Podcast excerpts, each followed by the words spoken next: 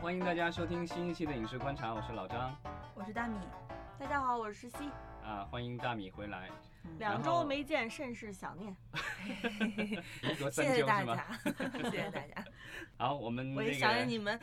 那个想念大米的，请留言，谢谢。对，请留言，请留言。对，欢迎大家留言。嗯好，我们这个聊一聊电影圈的一些事情。呃，上周末这个大家很多就是在聊这个戛纳节的这个，呃之前我们聊了戛纳节嘛，然后上周末嗯已经颁奖了，对吧？嗯这个大奖已经颁出了，尘埃落定了。嗯当，然，这个在上周末，其实全世界媒体最关注的一件事情，呃，其实是英国皇室的婚礼了。哈里王子的大婚，对，据说是那个有二十亿人的观看，对吧？但是好像在中国，似乎在主流媒体以及社交媒体上都没有任何的嗯，大的动静。这几年好像中国观众对于英国皇室这些七七八八的事儿不是特别感冒 了哈。对，所以对咱们来说，只有电影才是世界的。没错，对，英国皇室就英国的。咱们看看这个戛纳的金棕榈奖是《小偷家族》，日对本的市之对愈和导演的，然后而且这一部电影已经被陆化影视引进到中国。陆化影业，对，陆对陆陆化影业，然后马上我们就要在中国的大屏幕上能够看到这部电影。嗯，对，这个其实我觉得引进速度还是挺快的。之可前好能像也是听看说好了吧。石之愈合这两年在中国影迷粉丝中的那个预热已经差不多了，我觉得。没错对，，但是这种日本的真人电影在国内的这个票房表现，似乎近几年来并没有说有一个特别亮眼的，最高的可能也就《银魂》吧，好因为像之前都是，是动画片。但是它《银魂》也偏向于漫改啊，就吃的粉丝对是二次对元受对众。所以不知道这样一部嗯现实题材的，可能带点现实意义的喜剧这种电影会是什么样的一个表现？不过很多人他可能看这个就跟当上个月的那个《犬之岛》一样，是影迷去看导演的片子的，是之愈合的片子，对就什么我都会看的那种感觉。对，就因为这两年电影节的那个《失之愈合》片子的票卖的倒是都是挺溜的。对，但这个都是在一线城市的文艺青年关注啊。比如说这样一个电影上映，有个几千万到一亿的一票亿房嘛，对我觉得有可差能，不但多是了说嗯就是那种大爆的这种，我觉得很难了。啊，我估计他也不会抱着大爆的目标去引进这部片子。对，嗯，这个之前我们那个聊戛纳电影节的时候，其实也是说这一次其实有挺多的国内嗯电影也入选了、或者在那儿展映，但是最终来说啊、唯一有斩获的就只有一部短片，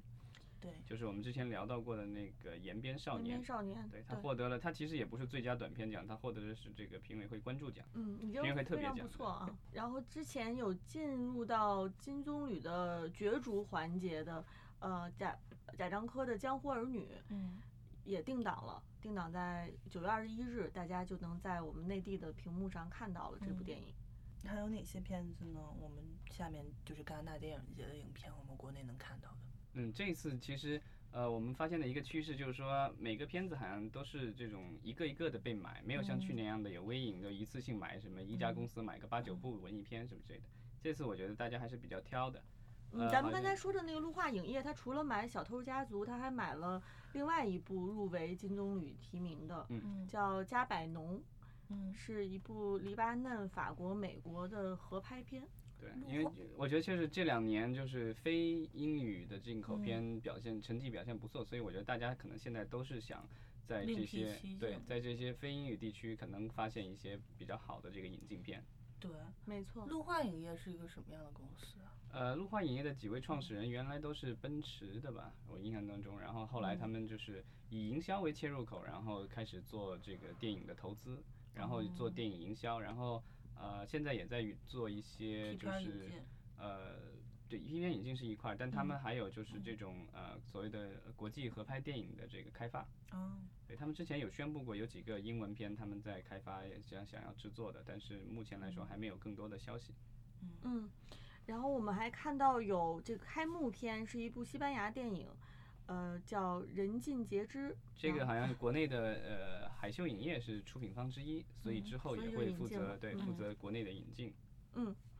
呃，然后还有是呃韩国导演李沧东的电影《燃烧》，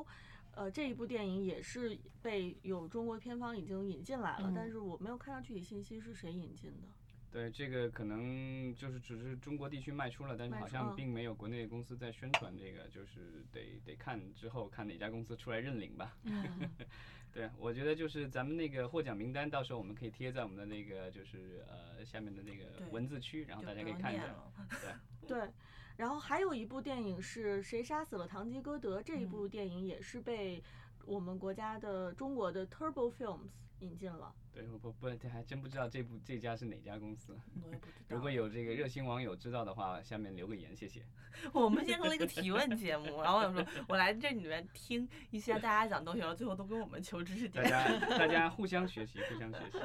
变成了一个知问知乎提问专栏。对嗯对，然后这部电影之前是呃是因为版权的原因，好像是也是对，因为制片人他和导演之间争版权，最后闹到法庭，最后是法庭判下来了，然后戛纳的电影节才能够展映这部片子，所以其实也嗯是历经波折，而且这部电影好像拍摄制作就已经花了很长的时间，嗯，所以也是这个好事多磨吧。然后也希望这个电影在引进了中国以后有一个不错的表现，但是反正好像。到目前为止，在戛纳电影节上得得大奖的电影，好像没有哪部电影在中国是有票房大卖过的，对吧？嗯，对这，但是中国市场也在变化嘛，所以说不定这些今年的这些戛纳上面的热门影片，在中国可能会出现爆款或者黑马，也说不定啊。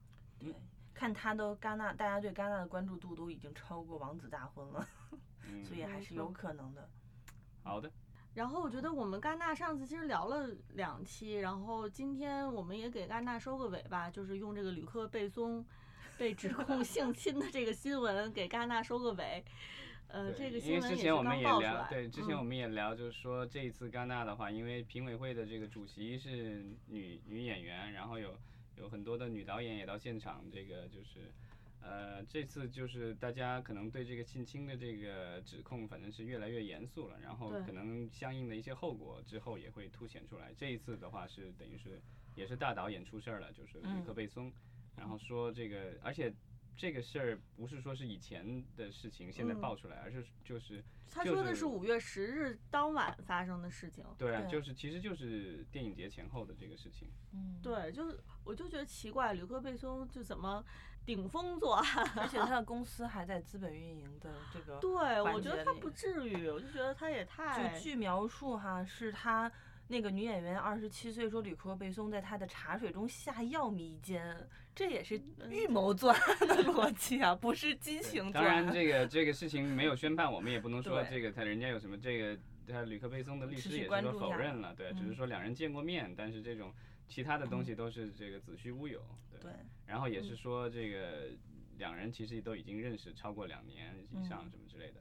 对啊。但是反正这种这种事情，我觉得是越来越敏感嘛。但是我我觉得可能也会有这个矫枉过正的时候，就是有一些完全没有没有基于事实的这种指控也有可能存在，因为他或者实际有上人会利用这样的一个就是敏感的切切断去做一些事情。对，现在其对实有一些影视公司就是属于就是因为有有有一些影视公司，比如说制片人或导演这个见演员，有一尤其是异性演员，有时候关上门或什么的。现在好像据嗯说也在好莱坞这个有很多的公司都会有意识的这个把门敞开，哎，对，将来这个影视行业的各位从业者估计会越来越注意了。嗯当然，这个男女平权其实这个运动始于说对一个性侵的指控，但是之后其实它慢慢发展成为整个影视行业也会给女性更多的工作机会，然后可能会有更多的以以女性为呃主题的这样的电影出现，然嗯后也有更多的女导演出现，所以这个事情其实现在已经演变成一个整体一个行业上的运动，对对对，一个男女平权的运动，所以我们今年如果还有类似这样的新闻，我们也会持续关注吧。嗯嗯。毕竟我们的这个节目组里是二比一的比例， 男女比例、啊。 对，开玩笑啊，老张不要紧张。好，那我的觉得我们关于戛纳的这个话题就到此为止，然后。关于这些戛纳上的热门影片，他们在中国票房表现，我们到时候也会持续的关注。好，那这个就是今年的戛纳电影节就尘埃落定了，然后咱们明年再聊吧。明天再聊，谢谢谢谢 大家大收家听。谢谢。